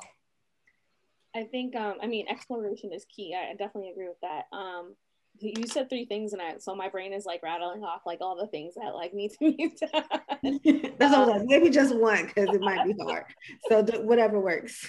um so I think um taking initiative for self-learning and understanding um it's really important to understand what your body does. So like I think I think that's like a, a wonderful pairing. Like it's not an apology. Let's learn what it does. Mm. Um, and there are like there's a few things that you can kind of do out there but knowing like how your system works and and you know i remember as a child like my mom and i as we're talking about like the menstrual cycle we sat down Mm. like let's go to the library so um, in conjunction with learning about your body find someone who is safe um, and maybe appropriate to take you on that journey as well. It could be like a good girlfriend. It could be your parents. It could be you know it could be your midwife. Take somebody on that journey with you so that like when you have questions um, and maybe somebody who make, might be like in an elder type of position i feel like that's beneficial. Um, again safe person. So and people have to kind of know their circle to know who they can trust for that but we really should i am a firm believer in the village. Um, we really should have people within the community. Um, and this goes down to like even periods we didn't even get to talk about that but like when, when when that happens it should be a celebration. Like you know these they're you know if we if we're looking biblically they they they had a special tent where they went where Right. they where they when they had their cycles like and you don't i don't think they were just sitting there in misery like they're kiki and haha and, and right. stories and letting them know like yo when your wedding night happens or whatever this is what's about to go down like so that their young girls were prepared so um again finding like that that village to take you on that journey um and then um so so you're talking about like what should i do what are the next steps uh, find you like find a good doula like just really find somebody who can take you on that journey if that's where you're going but like it's never too late to learn um, about what's about to happen during pregnancy and postpartum, et cetera, with your body. So start now.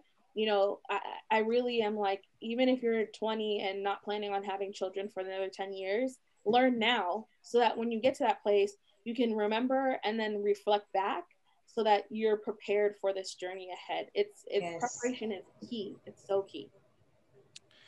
Yo, I'm just, I'm full. I'm full. I'm, and look, and this, and this, and this is what we do when we full here on Street Academy Podcast. So Get our, we get our takeout boxes, right? We get our takeout boxes. The things that we couldn't, we could, you know, that that that uh that we still digesting, and those things that we're gonna have to go home, go back to our, you know, our places of solitude, and just consume even further uh, we ask our guests and and and and we as the host talk about I take what what we took away uh, just from this meal and just from everything that you all have just blessed us with. Um, one thing I would love for either Dr. Poetry or um, or uh, midwife Ayana to to to to talk about is the difference between um, um, a doula and a midwife. So when we get to, you know, when y'all do y'all takeout box, if one of y'all could just could just throw that in there. I know for me, my takeout box, um, I have a daughter, right? And there's a I don't I don't I, I'm learning so much because a lot of times as a dad, I'm like, all right, well, she has a mother who could tell all these things. And so this ain't really, I don't really need to know this stuff, you know, everything about the Vagina Chronicles. I have been, I have been to the Vagina Chronicles a few times just to support, you know what I'm saying? Not really. but did, sorry. Yeah.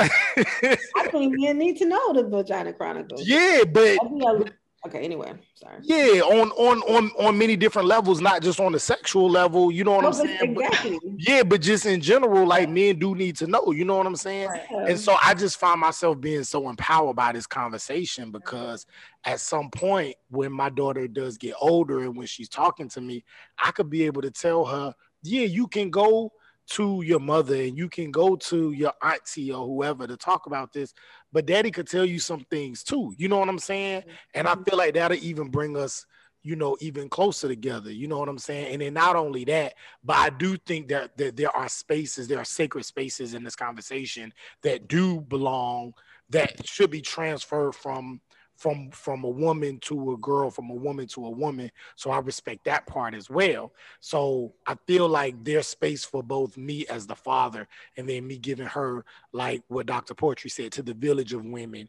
who can then have a much deeper conversation about these things. So i'm just i'm grateful for for for you all and you know to the brothers listening. Hey these are important conversations especially if yes. you have a daughter especially if you have you know a younger a woman in your life, a niece, Nieces. or you right, or mm-hmm. whoever, you know what I'm saying, or just young girls in the community, we could be having these conversations, man, and just empowering us to, you know, just to continue to do the best that we can to, you know, help raise full, healthy, whole black women. So, right. Um, I, I thank y'all sisters for that. Yes. I would um uh, do I are we allowed to say something else? Yes. Yeah. Okay. Yeah. I was so, gonna, so everybody's uh, gonna do like maybe oh, like a oh, two okay. minute takeout box. So okay. yeah, just two minutes. Take what you know, whatever you take t- take away from this conversation. We'll go to Dr. Poetry. We'll go to Jackie. We'll go to Ayana, and then we'll end with Amber. Okay. Um. Okay, uh, so my takeout um, box, I was gonna play a little bit of the Chakra Bowl for my for the listeners. I do uh, value wellness, uh, and I do believe that one approach to the mind, body, soul care of pregnancy and birth and postpartum uh, is to instill all of the tools um, of wellness um, that work for you. And one that works for me um, is to have affirmations or um, to have mantras. Um, some of my mantras I get from Sacred Woman, uh, Queen Afua. Um, and on page uh, 62, she has uh, a, a, few uh, um, mantras for the womb. So her top two that I say for the listeners, um, my womb is sacred and so is my life. Mm. My womb is precious and so is my life. My womb is divine and so is my life. So that's my takeaway. I'm gonna play a little bit of chakra bowl uh, music.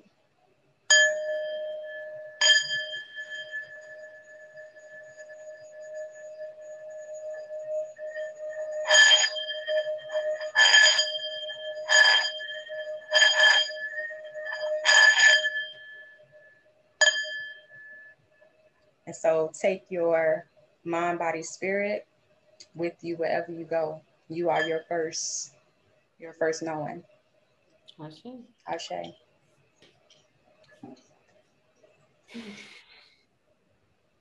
Man, I just appreciate y'all so much. I appreciate the the tone and the energy that y'all have brought into the space. Um, and one of the things that just keeps sitting with me, um, I don't know. I mean, I just I, am kind of quote, uh, not kind of, I'm quoting Oprah uh, because when she did that interview, she asked that question that I think people just continue to sit with. Um, were you silent or were you silenced? Mm. And I think about how you all have said over and over that folks were silenced from sharing their stories in different ways. Um, and so it's really important for us to listen and to like be attentive to the experiences of other women, um, other women and other birthing people, um, to share our stories and to not be silent, to not be silent or to not be silenced. Mm. Um, so I really appreciate um, y'all for bringing that to, to like the forefront into my consciousness. Ashe. Thank you, Queen Jackie. um, so takeout box. I want to. Well, I'll say this one. I have a lot, but I'm gonna I'm gonna reel myself in. um, John, the Vagina Chronicles is for everybody.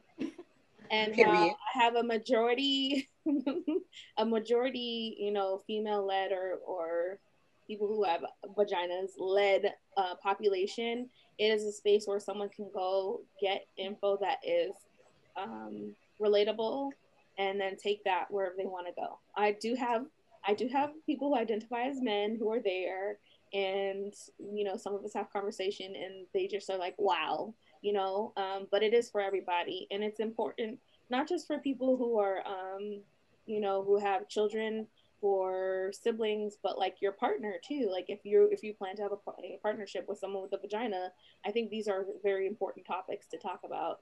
Um, if you if you can understand the basics you can understand the ramifications later on. Mm. um, uh, the other two more points because i'm gonna do three. I usually i'm good with threes.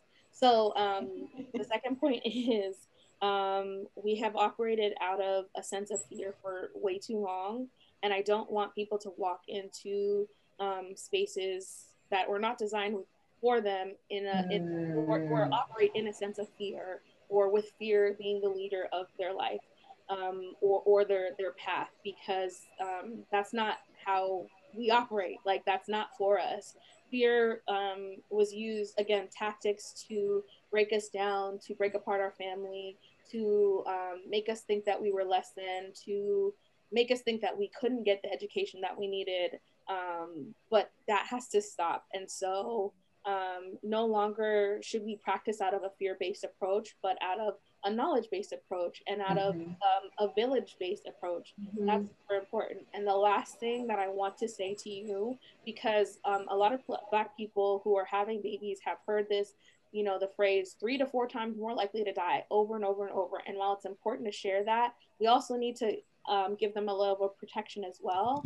Black birth, successful Black birth can and does happen. I've witnessed it over and over and over again. It can and does happen. We just need to fortify ourselves, armor ourselves, um, and get us the village that we need. But Black birth is successful. It happens. And when it does happen, the last Black birth I was at, I was like in tears. Um, these people they were singing at the end. I was like, you guys, I have to be able to see what I'm doing. I, I, wear goggles again, COVID, all that stuff. So like up, and I'm like, you got to be kidding me! like, but they're like singing, and I'm like, oh, like okay, don't don't don't go there. But also letting myself be emotional too because that's important as well. But Black birth is successful, um, and it can and does happen. So let's remember that just as much as there are these horrible statistics like walk with this knowledge that you can be successful at your birth. Yes. And while you're at it, sis, go ahead and the question of midwife, midwifery oh, and yes, doulas. Yes. A midwife versus a doula. So midwife is a medical provider. We have gone to school for training so that we can, um, or we've had an apprenticeship apprenticeship so that we can then offer services like we are there for your birth to actually help you with your baby. Um, mm. The term deliberate, I'm really trying to get that out of my language because that's not what I'm doing. I'm not your savior. Mm. There, there, are some instances where saving is necessary, but like I'm not your savior. You are actually the one doing your own saving. Mm. Attend your birth. Rewind. Rewind. No, you are doing your own. I'm not your savior. A lot of times at birth, we are relinquishing control because if we control too much, then we have bad outcomes. So, Right. um, so um, we attend births. We offer contraception care, abortion care. Just like I mentioned before, a doula. Um, the doula is someone who is supportive. That this is um, um, not necessarily a medical provider. They're not offering medical service, but they're helping you through your medical journey. So um, there are all types of doulas. There are end of life doulas. There are specifically postpartum doulas. There are sex doulas. There are uh, pregnancy doulas. So these are people who are walking with someone in their journey to support them along their way. What's Right. wonderful about a doula is like again, great doulas will get you like if, if in your your early stage of labor into positioning, help you with managing the pain. Um, they are like getting the partner involved if there's partner or family involved. So it's like a, a team effort. Again, setting up for you things that you need postpartum and doing that early and not like late um, and then like uh, um, there's a there's a bunch of wonderful doulas out there too so another one that i know of she helps people specifically for uh, those who have lost babies before and this is their next pregnancy. Can you imagine the journey that that takes to say i'm now carrying a baby I know. a loss that's huge. So like they help them through that time as well. So um uh it's physical it's it's all just like dr poetry said it's physical it's mental emotional spiritual it's all interconnected it's not just one part of us so we need more than one person to kind of help us through these journeys and Absolutely.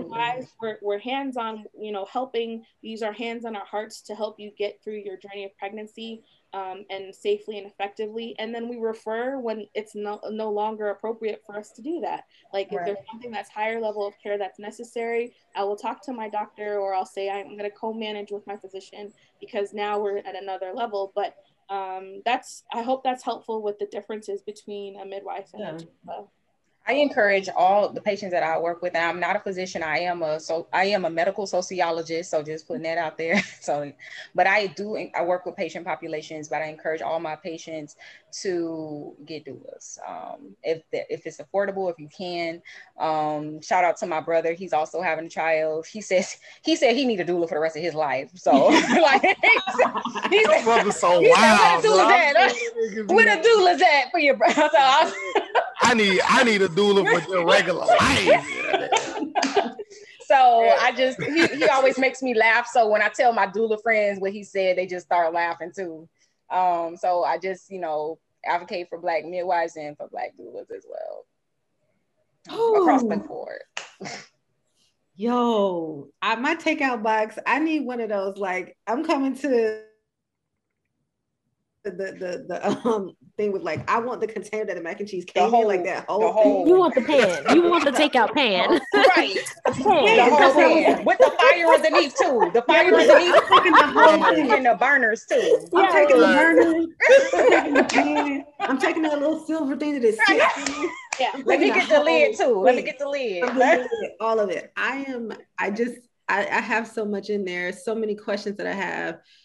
When you all were, oh my God, just connecting it back to just being on this American soil as a Black woman Mm. and what it meant to birth in the beginning, like what all, the majority of our whew, our foremothers um, Yes. were experiencing about birth on this particular soil and how that played into sexuality, how that played into religion, how there's control there. There it's just so many different things that are intersecting that I'm just kind of blown away by it all. And then thinking about the medical establishment and where it came from, um, and thinking about the question that you posed, Dr. Poetry, about like what it, what do you do when you're birthing the problem? And it's just like, yo, the weight of that, the weight of that, when it's just like I'm giving life to what the problem is in, in this particular space. That that blows me away. And I'm just, I mean, I started off the conversation encouraged and excited, and then and then I went like down into the depths of despair. I think I'm coming back because I'm just, it's like how all of y'all were like, we're in war and stuff. I'm like, yeah, we are in a war. And then, but I was like encouraged. And so now I just feel like, yo, I'm, I'm just, I don't even know. Like, yeah, I just got a lot to eat and I got to, a lot to eat for a while. Um, and I will be eating. And I already have the that book in my Amazon um Amazon cart right now. I know Amazon is a problem, and yet Girl. I need this book as quick as possible. So it's coming in two days. Um, so there's that. I'm a part of that establishment. We we get we break one thing apart at a time. I, I could go and talk about that, but I won't. But something that you talked about too, you mentioned allostatic load, and that's the amount of stress that we all carry. And I just Mhm. know for me, I, I feel the stress in my body. And just from the Mm. pandemic, the stress is like it, and it's just like I have gained weight in different ways, in different places, places I don't want to gain weight in. It, it's everywhere, and I'm just like, there's so much stress even from this pandemic. I just feel like I, I'm like I'm envisioning from this conversation like some type of community or village or connection for Black women post pandemic because I feel like on mm. top of everything that we have already like we're already holding this pandemic has done a number on us in a lot of ways. And I'm like, we need to come together and purge. We need a retreat for something. Like Okay. seriously, like we like through these com- through these conversations, there's healing. And I'm just like, how can we all get together and do some like release because it's a lot. It's a whole lot. And I'm like, I can't do it by myself. I'm, and I'm beginning to feel more and more like, yo, it feels too heavy to do by myself. It feels too heavy to even be alone trying to heal myself by myself. I know it's possible. I know I can do all my little meditation stuff, but it's like I need some people around. Community. I need some, I need some community. So I feel like that's a part of maybe that's why I have a pen because I'm about to be feeding other people too. Um, so it's just like I'm like walking away like, yo, I need this the village is so important right now. So that's that's my takeout pan. Um I love it. and John, you can close us out with like what we typically do. Thank you. Thank you all so much. Thank you. Yeah. Thank you all so much. Thank There's you. so much love on this call, so much vibration. Woo. Oh, this Erykah is this, Badu is a doula, by the way. So like, I do wisdom, fat belly yes, come on. Go. Yeah, she is. Listen, so mhm. Erica. Yo, thank y'all, man. Just again, I'm full. Um, I really believe uh that all minds and hearts are clear. Um, I could I could feel the clarity, I could feel the sincerity. Um, and and and I feel that we are at war, but I feel that we also have been well equipped mm, equipped, well informed. We've been given the tools, we've been given the weapons to continue this fight, to continue this struggle. And so, for those who want to continue to be informed and continue to be educated by what it is that you queens bring and the work that you all are doing, um, just tell the people where they can find you. Um, any information that you want to provide, anything that you got going on, um, let us know. Ayana, I know you're building an empire a birth and revolution empire. I know it's in the works right now. I know you building it, but let us in on that groundwork. Let us in on that foundation. So anything you want to tell us, um, same thing with you, Dr. Poetry. So go ahead and do that before we close out. Sure. Uh, so for anyone who wants to find me, I'm on Instagram mainly um, at the Vagina Chronicles. I also have a website um, which I um, send out a monthly newsletter to people who are subscribed. So that's www.thevaginachronicles.org. I'm not a com. Hey, it was she taken. official. Don't play with her. Who you playing with? right. I love how she did like this. this. Ain't You know, calm. You know, not black women, we got the right. Quit playing with me. Stop You playing. gotta- with her. we gotta lean into it. that's where things are right now. Um, I just we completed a postpartum prep group specific for Black pregnant moms. Um, my friend uh, and myself, uh, Kenina Bourne, she's of um, Reborn Wellness. She's a licensed clinical therapist, um, and we just did a postpartum prep group that was like pivotal. And so knowing that they're equipped for this is like just so heartwarming. And even if their plans don't go as planned, like they have they have the resources to manage that. So um, we'll probably be doing another group sometime later in the year. So pe- if people want to follow, that'll be on our webpage or my webpage. Mhm. Um, another thing is I was recently featured in OSIS. You're Pregnant by Dr. Shanice, oh, not Dr., but Shanicia Boswell. Uh, she Yay. did, um, Black Moms Hey. blog. She um, is the founder of that. And so, chapter 21, I talk about postpartum depression. Come on, chapter. postpartum time. My So, dog. That's my check me out dog. there. And then another thing that I'm celebrating and learning how to celebrate, I was recently fe- featured in Essence magazine. Hey. Um, there are nine Black uh, midwives and doulas you should know, and I Oh, had no clue it was happening. So I am like celebrating, letting people know Yes. there are so many black midwives. So Cheers to black you, queen. Thank you. Thank you. there I so hold up my lemon water. So many black midwives, so many black doulas that are out there doing work and creating funds and places for black people to have safe birth.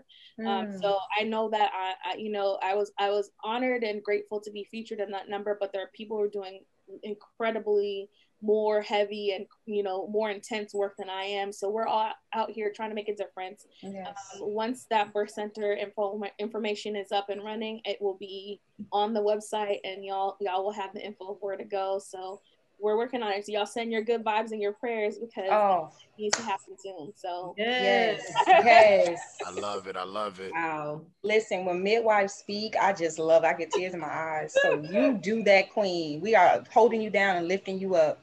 Thank So, oh, thank you. Um, you can follow me on Twitter at Dr. Poetry the Scholar. you. Um, my uh, I'm the owner also of Dr. Poetry Speaks LLC, um, and website forthcoming. Uh, Shamika Poetry Thomas, aka Dr. Poetry. So you can Google that up. I'm also on LinkedIn, Instagram, Shamika Poetry Queen. Um, so yes, um, my one of my poems um, that is dedicated to Black women in the in the the struggle, but also the resilience of Black women um, is featured in Womanly Magazine, forthcoming in the next couple of days. Just went to print. So it is a centered feature of the magazine.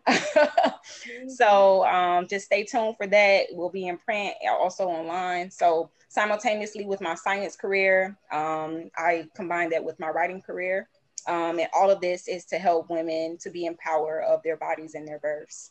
Um, women who are given birth biologically and spiritually, because we know birth um, happens in many realms, in many forms, whether you are birthing a body or birthing a vision. Um, so uh, the, the poetry book that is being written right now and being sent to the press forthcoming is going to speak about meditations and mantras and affirmations for women, period, goddesses. So um, thank you so much. It's been so lovely to be on this segment. Um,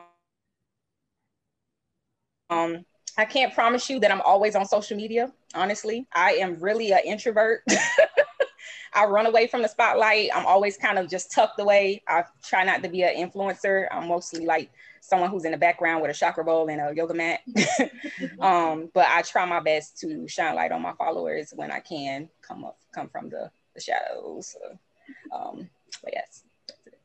Well, thank you for coming out of the shadows for us today. This is awesome. and we will be remiss if we didn't mention John, the connection between all the poet connection across the board. Oh yeah, for sure. Come on. All these poets and artists and networkers and creatives and everything. So yeah, just thank y'all so much. We're gonna go ahead and close out. Everybody good? All hearts and minds clear? Yes. I love it. Yes. All right. Pass the collection plate. Pass the collection plate. It's been another episode, y'all. We done did it. Street Academy Shout out to Art Podcast. and Soul. Wait, I also just want to shout out the Okay. power of poetry and how it brought uh, me, John, and Ayan together back in our undergrad years when we were I love it. when we were little teenagers um, and didn't know how to express ourselves and we Anger. poetry. Little angry teenager. angry is a tool. Yeah. So I'm just So poetry is a, is a powerful thing, and then now we have Dr. Poetry here too. So it's just always Oh. connection. appreciate it. Ashe. I'm sure Jackie could put a get a poem out if she if you really wanted to. I to. mean, I enjoy listening to poetry. I enjoy reading poetry. So, you know, I'm right here with y'all. Maybe we can have a poetry segment one day, just Hey. doing some poems. That would be. That would be nice. Let me know. I mm-hmm. love it, y'all. It's been another episode, Street Academy Podcast, where we keep one foot in the academy and one foot in the streets eats. Out. He's a A town down. DC, Chocolate City, baby. Chocolate City out here. oh man. Man. Oh. That you know got their feet upon the neck of the haters, the game and the devil like can't